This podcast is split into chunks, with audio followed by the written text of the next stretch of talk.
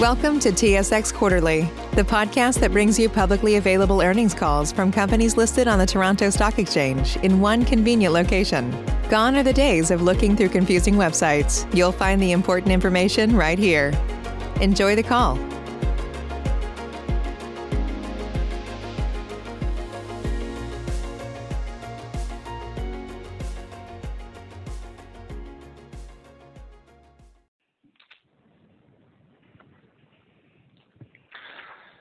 Good morning, ladies and gentlemen. Welcome to the North American Construction Group earnings call for the first quarter ended March 31st, 2021. At this time, all participants are in a listen-only mode. Following management's prepared remarks, there will be an opportunity for analysts, shareholders, and bondholders to ask questions. The media may monitor this call in listen-only mode. They are free to quote any member of management, but they are asked not to quote remarks from any other participant without that participant's permission.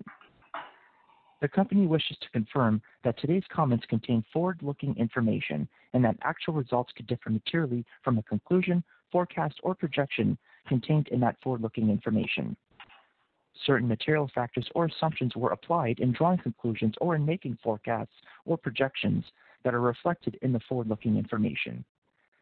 Additional information about those material factors is contained in the company's most recent management's discussion and analysis, which is available on SEDAR and EDGAR, as well as on the company's website at nacg.ca. I will now turn the conference over to Joe Lambert, President and CEO. Please go ahead. Thanks, Simon. Good morning, everyone. In this, my first quarter as CEO, I was very pleased that our great team of employees marked the milestone with such a solid operational and financial performance. While our NACG operations executed our winter work proficiently and consistent with our high standards, our more recent and growing Indigenous partnerships and investments in commodity and geographic diversification performed exceptionally. Q1 was not without its challenges.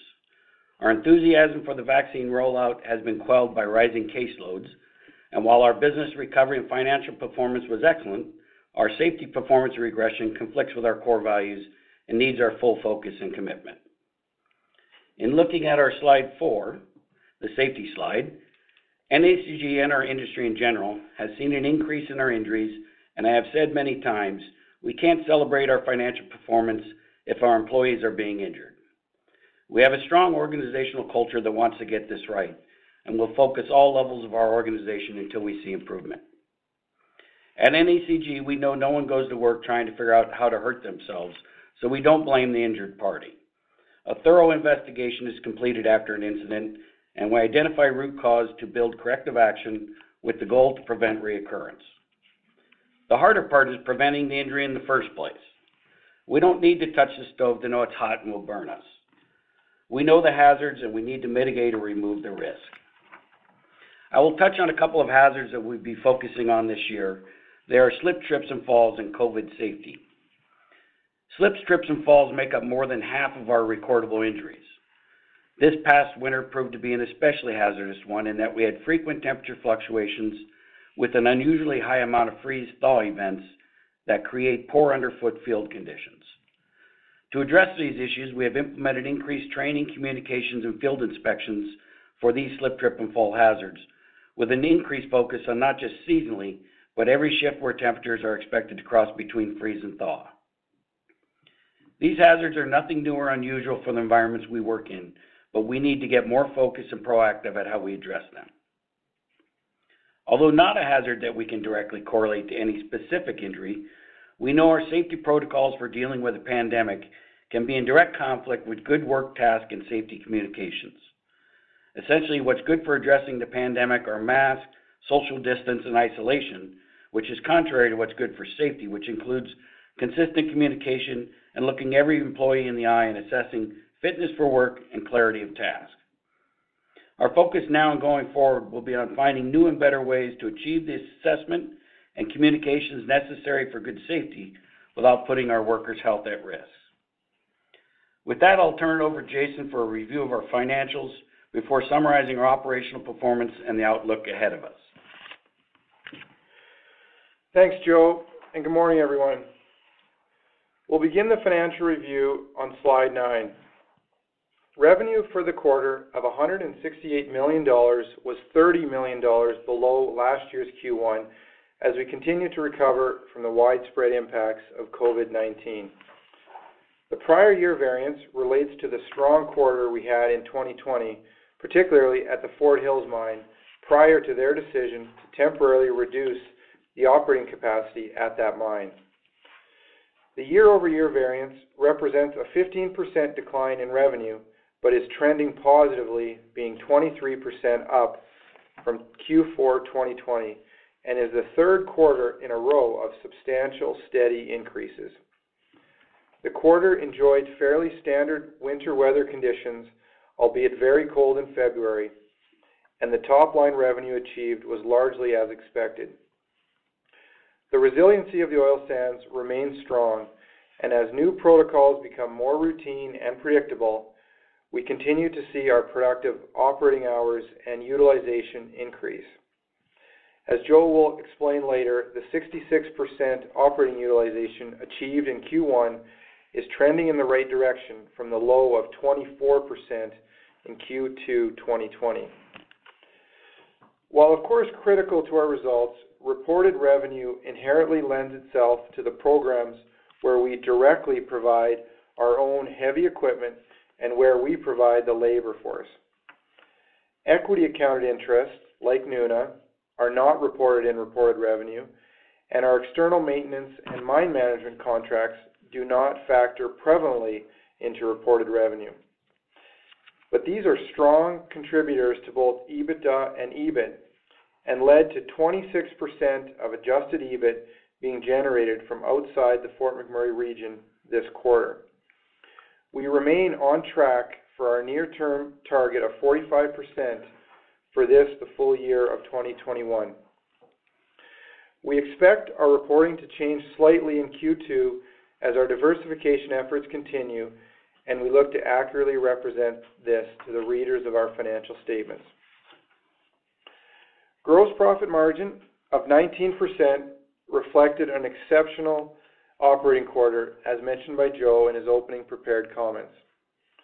Key drivers of this margin achieved were an effective and efficient use of our fleet in moving the contracted volumes during the quarter.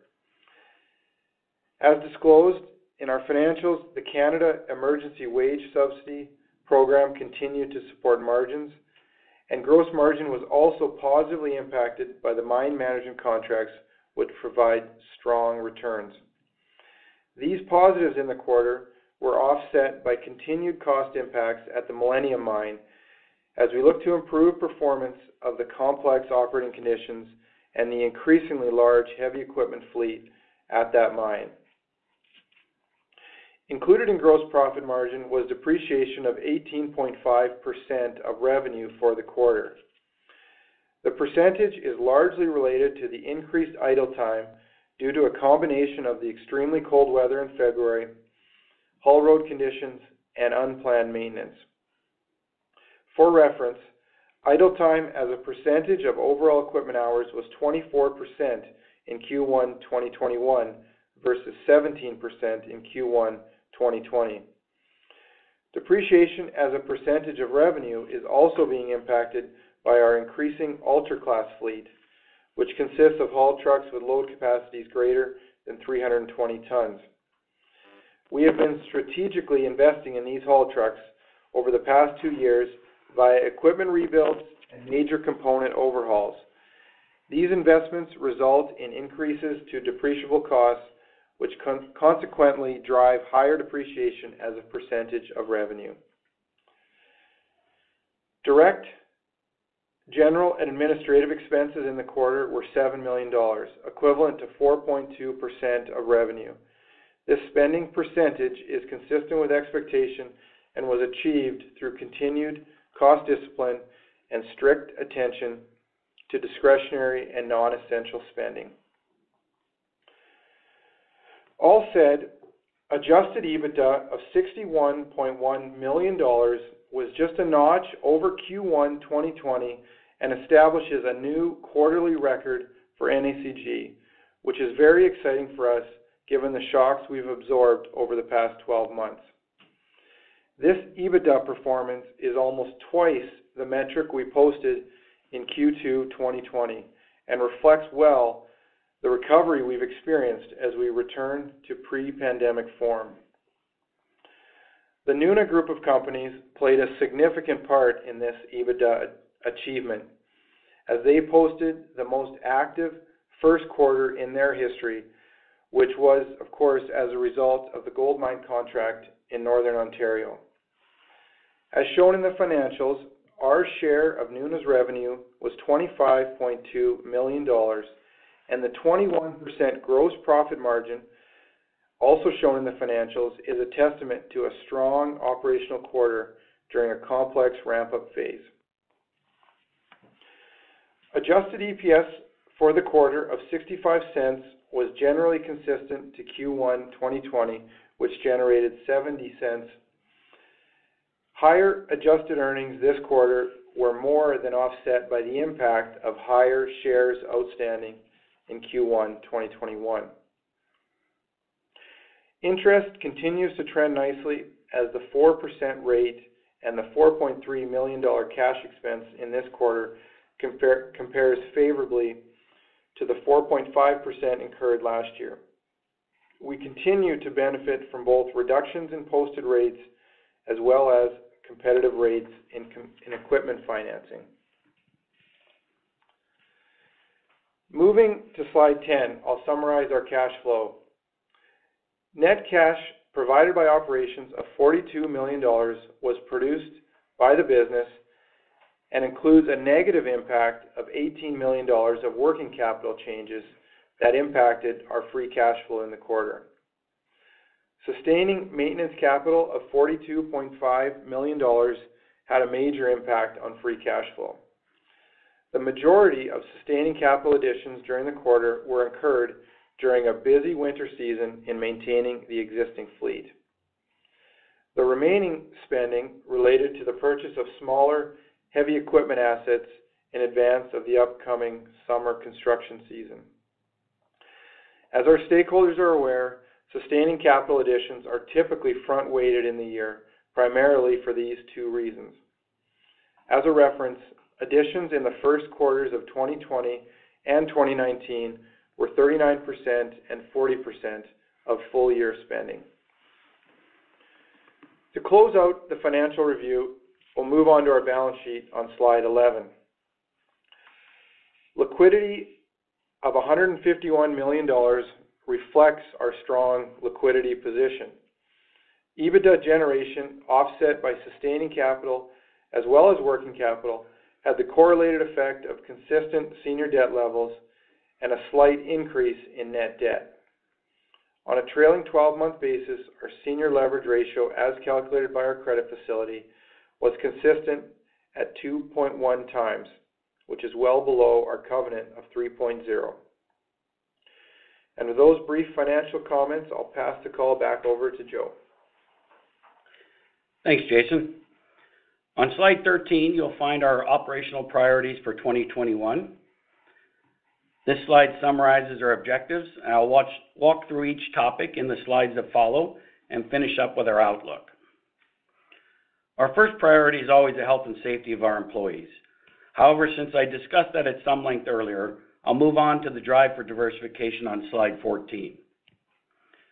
One item that deserves a bit of a clarification to prevent possible confusion is the basis for our measurement on this slide versus the customer consolidation notes in our MD&A.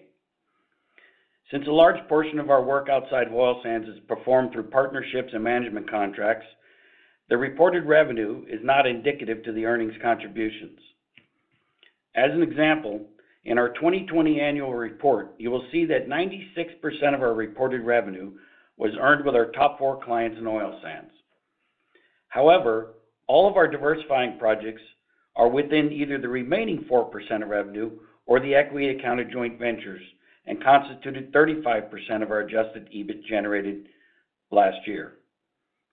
Jason has confirmed that we'll endeavor in Q2 to provide more clarity and transparency to these items. With that clarification, I'll get back to the diversification subject.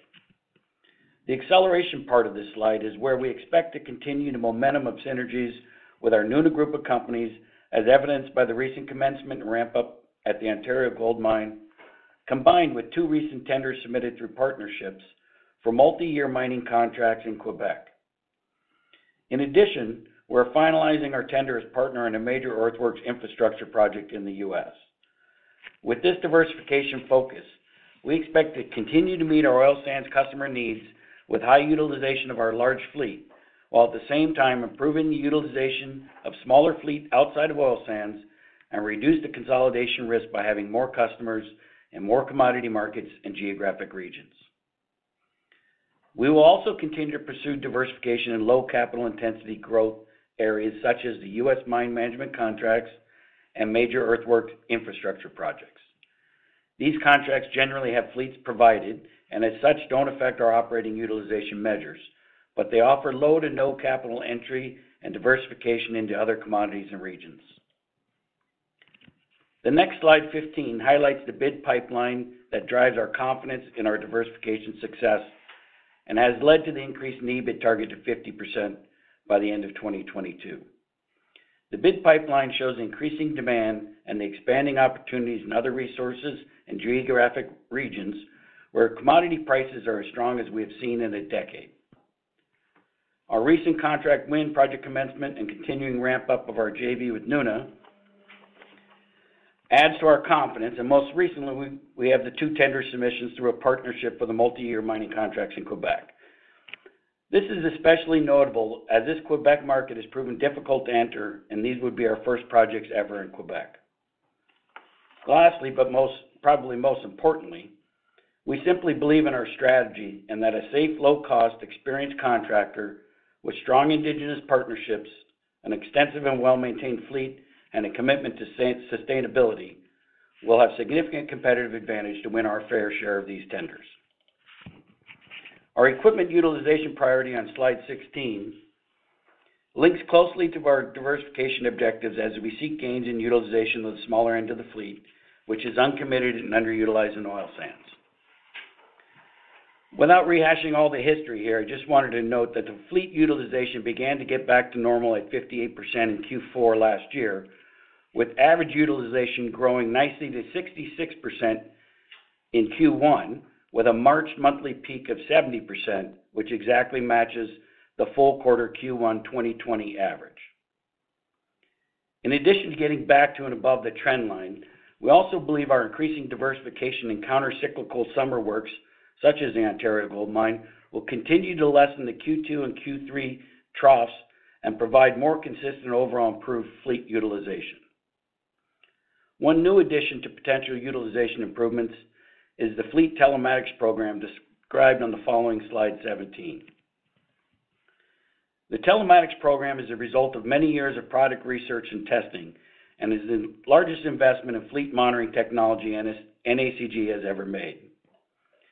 It is the first tool we believe will perform all the operations and machine health monitoring we need across all makes and models of equipment. We expect to operate the system with our own resources, but our install, setup, operation, and future development is also being supported by both Finning and Caterpillar. As you can see from the slide data, there are many areas of direct benefit to operations, maintenance, and sustainability. Over the next 2 years, we expect to install telematics across our entire large equipment fleet and advance the analytics development into artificial intelligence and machine learning. We have an excellent team with great support. I look forward to sharing with you the benefits we have received as we implement and develop this system. Moving on to the next slide in our sustainability update, I'm very pleased on the progress we have made in just 2 months since our inaugural sustainability report. In particular, we have had great success in growing our Indigenous partnerships with a 52% increase in year-over-year quarterly revenue. We have also recently completed our first sale of a second life rebuilt 400-ton haul truck to our Mikisew partnership, which we are confident will be an excellent investment. Rebuilding an ultra-class haul truck and investing that asset in our Indigenous partnership fits nicely within our sustainability strategy. I am likewise pleased in the progress we have made in promoting inclusivity and diversity in our workforce, and our policies promoting volunteer work through paid time off. In addition to these areas, we are looking at new policies promoting electric vehicles and also looking at research and development of hydrogen fuels, which I hope to share more with you in the coming months. In our outlook on slide 19, we have meaningfully increased our EBITDA and free cash flow ranges based on Q1 results in our most recent forecast. The record Q1 we posted combined with our contracted backlog gives us the confidence to increase these ranges early in the year here. Included in the free cash flow, we moved the bottom end of sustaining capital up a bit with the approval of the telematics program. On the capital allocation front, debt reduction and share buybacks remain high on the list of capital allocation priorities, with growth capital being allocated to the highly accretive shop expansion, which broke ground earlier this month. As highlighted in the materials, we remain vigilant for accretive M&A, which is admittedly difficult in this environment, but is definitely not impossible. Despite the obvious criteria of being accretive on a standalone basis, our M&A filter is also focused on fit, synergies, and vertical integration to ensure further upside moving forward. I'll now hand the call back to the operator for the Q&A session. Thank you. To ask a question, please press star one on your touch-tone phone. If you wish to withdraw your question, you can press the # sign. Once you have completed your questions and would like to return to the queue, please press star one again. After a brief pause, we will begin the Q&A session.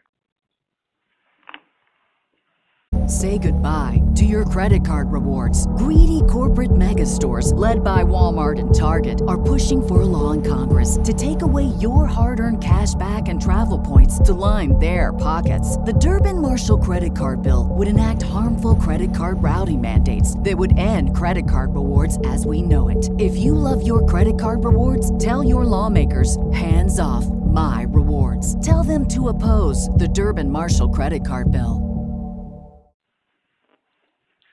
Your first question comes from the line of Yuri Link with Canaccord.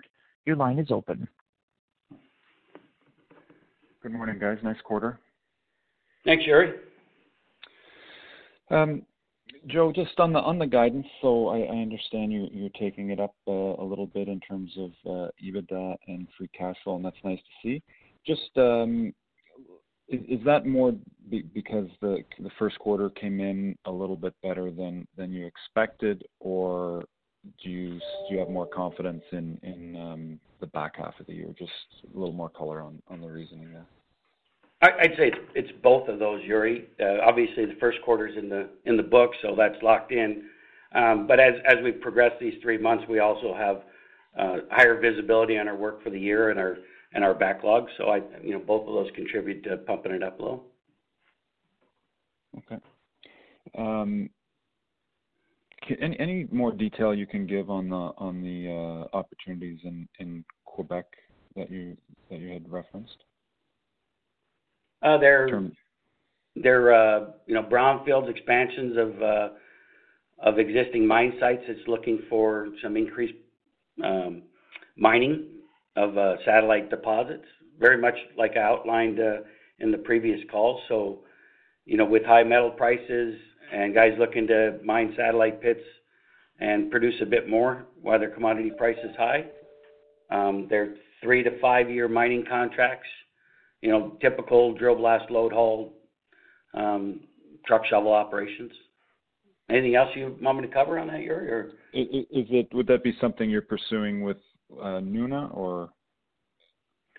No, it's actually another partner, a group we've worked with before, who's well established in Quebec, and has the all the systems and processes we would be used to in French language also. Yeah, that always helps. Yeah, and a workforce too, a Quebec-based workforce in camp. Okay, interesting. I'll turn it over there, guys. Sure. Your next question comes from the line of Brian Fast. Go ahead, your line is open. Thanks. Good morning, guys. Morning, Brian.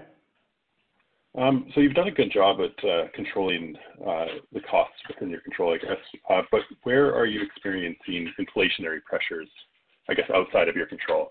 And then how have you been able to mitigate those?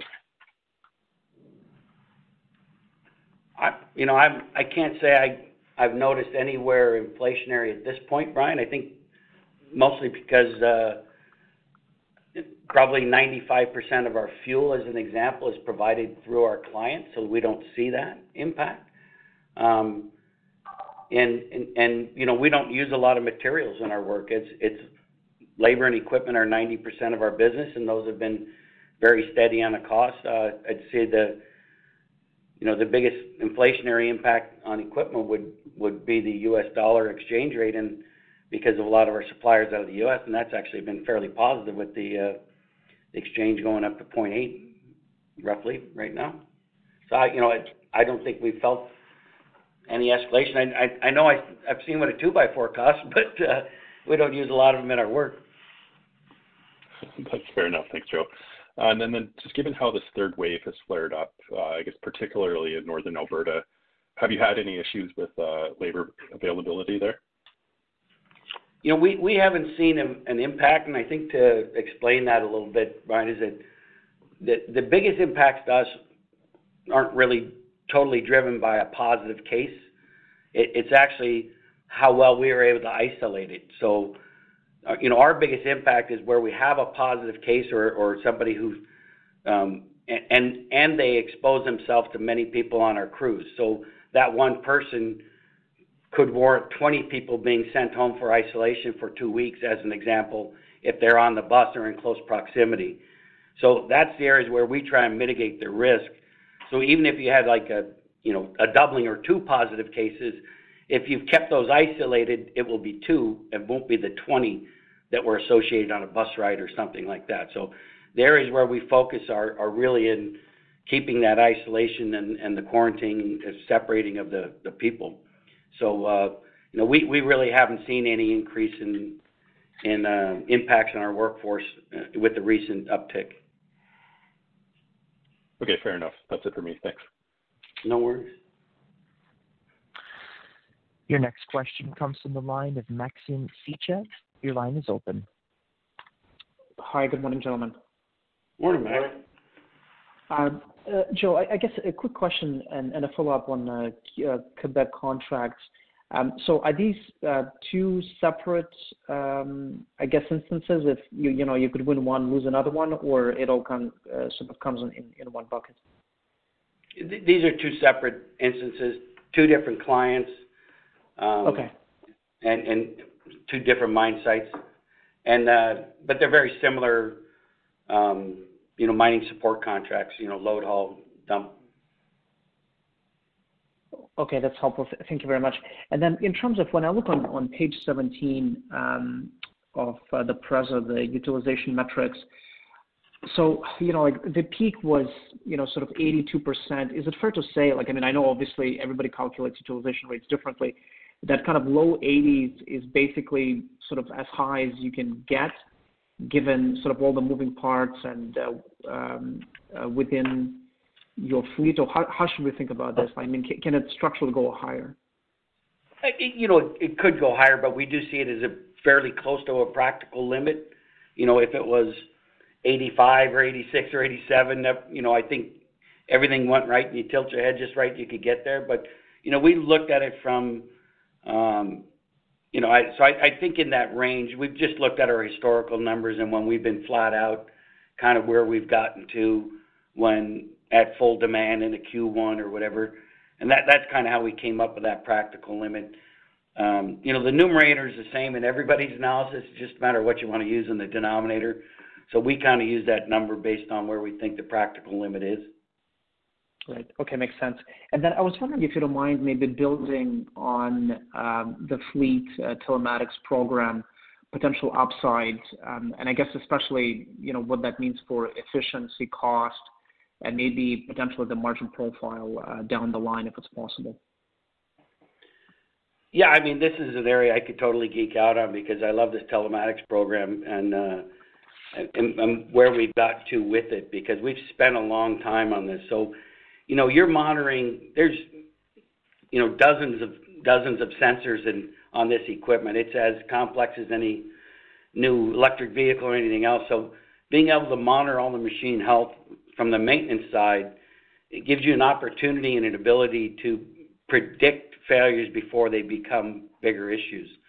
And so if we can do that, the intention is we improve our availability, we lower our costs, we make our components last longer, and that maintenance side, especially when it comes to the AI and the machine learning side, and being able to set up parameters in establishing your particular environment and not just a generalized parameter. So, that'd be like knowing exactly at what temperature you should intervene on an engine and those kind of things. And on the operating side, you can monitor every move of a machine. So when it comes to training, when it comes to monitoring, and getting more proficient and efficient in operating and preventing damage, being able to monitor those machines real time, location, knowing speed, everything, it gives us a great opportunity to improve our training and our operator capabilities. And then, last but certainly not least, on the sustainability side, being able to monitor our fuel burn. These are all pointing to making assets last longer and improving on our fuel burn, which, and our idle time is an example. You note earlier where Jason talked about, the increase in our idle time over winter. If we can, when we have 20 to 25% of our equipment hours being in idle because of temperatures, if we can get a little better at shutting that down, and saving 5 or 10% of the hours and without impacting our operations efficiency, that could relate to a 5 to 10% increase or reduction in fuel burn, which obviously would reduce emissions. So, it's just an all-around great opportunity with this. And I don't have a lot of tangibles to show you yet, but as we get this in and implement it over this year, I really look forward to showing you what we're getting out of it, because it's a pretty amazing system. Yeah, no, it sounds pretty exciting. Thanks for that. And maybe just one last question. You talked about, potentially looking at M&A as capital deployment strategy. Any potential updates there in terms of what, you guys are potentially looking at? Thanks. I would just say the items that kind of fit into our wheelhouse and our strategy, and, whether it's whole companies or bolt-ons, I think vertically integrates with our maintenance, having the same culture, being, gives us the diversification we're looking for in commodity and geography. Those are all areas we're looking at opportunities. Okay. Okay, that's super helpful. Thank you so much. No worries, Max. Thanks. Your next question comes from the line of Tim Monticello. Your line is open. First question here, just on the backlog. I noticed a nice uptick in the equity investee portion of that backlog. I'm curious if there's any read-throughs there to the diversification. Was there any new awards won in the quarter that weren't mentioned? Yeah, Tim, Jason here. I can take that one. That's just an update to the gold mine project at NUNA, so there's no new contracts in there, but as we've understood that opportunity better, we've been able to increase that backlog number. So has the scope of that project increased? Yes, it has. With the ramp up and just understanding the scope of work more clearly, the gross number has increased from what we kind of communicated back in October. So we do see that through the backlog number. Okay. Would that be mostly related to, I guess, the timeline of the project being extended, or do you expect that, the quarterly revenue run rate should increase for that project? I'd say it's a little bit of each. There was some slight scope increase, but there's some timing expansion on that. So I wouldn't say either of them are significant. It'll be spread out over 28 months, 30 months. Okay. Got it. Second question for you is just around slide 15. And if I look at, I guess, slide 15 from this quarter and slide 22 from last quarter, it seems that the project outlook has materially accelerated. Most of the projects last quarter were sort of in that 12 to 18 month time frame or longer, and now it seems that most of the project are before the 12 month time period. So I guess I was hoping for some commentary around how you're viewing this outlook and what's driving that acceleration. Well, I don't know if the same dots have moved in more than the 3 months that are in there, but a couple of the ones I mentioned are pretty quick turnarounds. Like these two partnerships in Quebec are, we just got them in Q1, and we're bidding them, and we expect the awards will occur in Q2. So, they're pretty quick turnarounds because they have starts that are going to be in 2021. I guess the few we've added on are more near term, and there was I think one we pulled off that was a bit further out that we don't think is going to happen now. Okay. I guess in terms of those Quebec projects, are you able to speak to the size of those? They're in the range total revenue. We're in a partnership with them that would be between 100 and 300 million at this point is where we're looking at them, and they're stretched out over 3 to 5 year contracts. Okay, that would be cumulative. I guess the other thing you would see there, Tim, is we've had significant tenders coming in within the oil sands also just in the last month. So some of those red dots that are brought forward were just tender package, and that's pretty typical that we'll see them come out in kind of the February, March timeframe for oil sands major projects work. Sorry, I interrupted your other question there, Tim. You just said 100 to 300 million. I was curious if that was cumulative between the two projects or 100 to 300 per project. No, one of them will be around 100 and the other one will be around 300. So cumulatively, it'll be 400 if we were fortunate enough to win them both. Right. And if you did win those two projects, would there be any expansion to the CapEx program for 2021? Or could you do this within the current fleet? We're looking at doing this with our current fleet and the smaller end, like I said, in our diversification strategy. It's why it fits extremely well. So these are 100 and 150 ton trucks, which are the small end of our oil sands fleet. But when you get into those areas, it's a big area. Those are considered large trucks in those applications. So I think we actually have an opportunity and advantage in being our small trucks are big over there. They're bigger. Okay, great. And then just to follow on your last comment around the oil sands activity, I was wondering if you could just characterize what you're seeing in terms of early insights into summer civil construction programs. Yeah, we've had a couple of large bid packages that actually extend over multiple years on several scopes from summer construction. So we are seeing what we think is an uptick.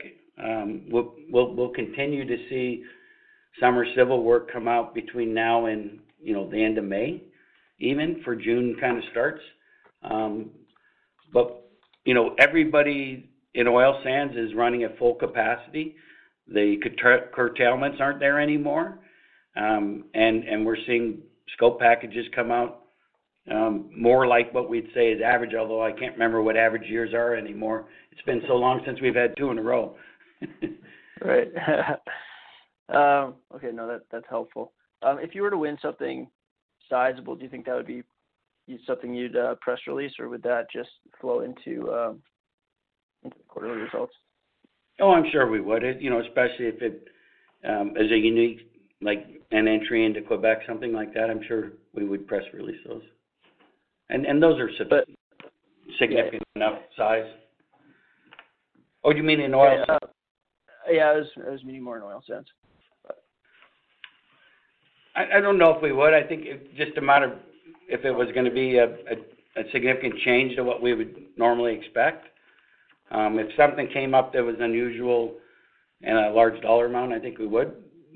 But if it was just, winning a bit more summer work than a normal year, I don't think that would constitute press releasing. Right. Would that be the main driver of the, the range of within your guidance?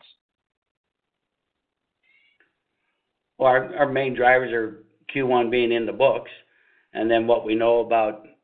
But you know, we aren't cooking any big wins in there, and I think we're fairly conservative on if it's in tender, we don't book it in backlog. So this is really looking more at work in hand or what our typical work we would expect in our existing contracts. So, you know, we haven't booked I don't roll the dice on those ones as far as bids. They wouldn't be in there.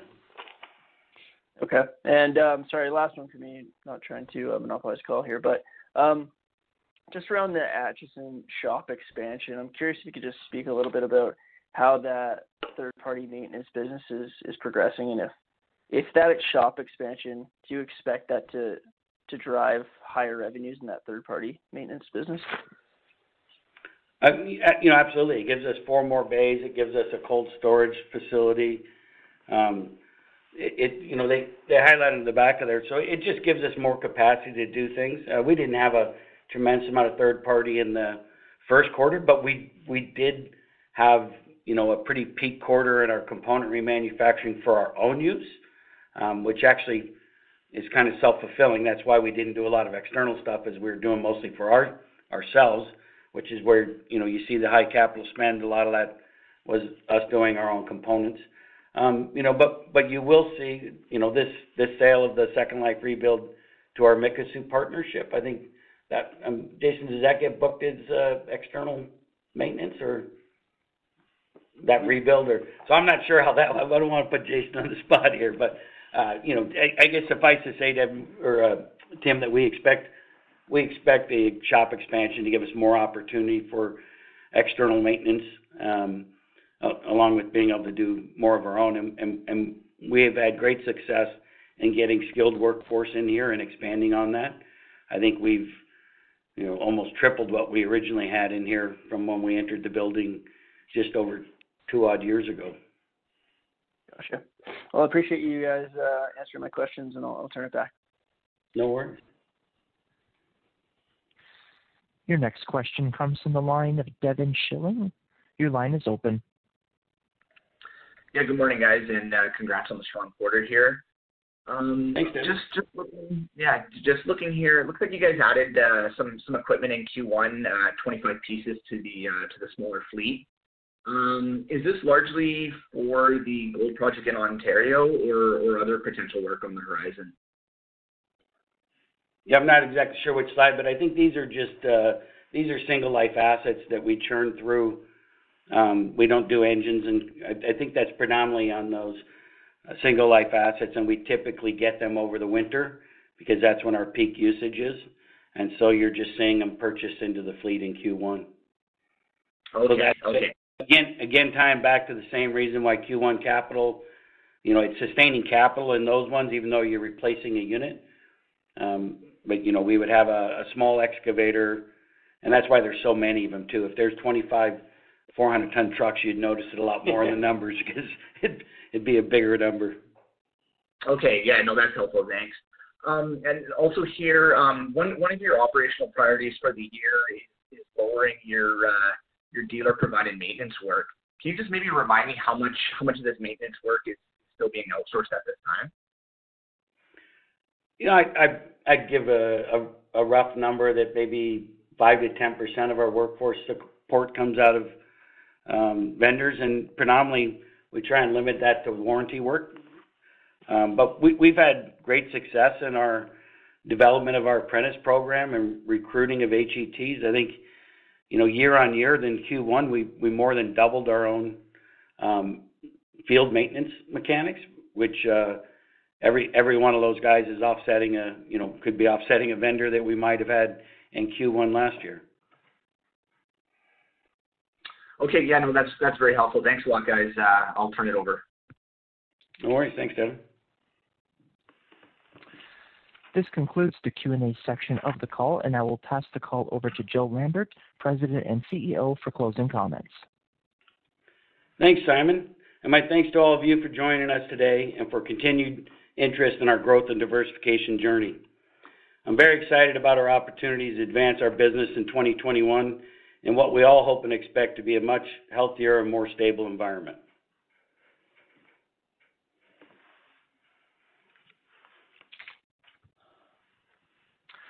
And thank you, ladies and gentlemen. This concludes the North American Construction Group Q1 2021 conference call. Thank you for participating. You may now disconnect. Say goodbye to your credit card rewards. Greedy corporate mega stores, led by Walmart and Target, are pushing for a law in Congress to take away your hard-earned cash back and travel points to line their pockets. The Durbin-Marshall Credit Card Bill would enact harmful credit card routing mandates that would end credit card rewards as we know it. If you love your credit card rewards, tell your lawmakers, hands off my rewards. Tell them to oppose the Durbin-Marshall Credit Card Bill.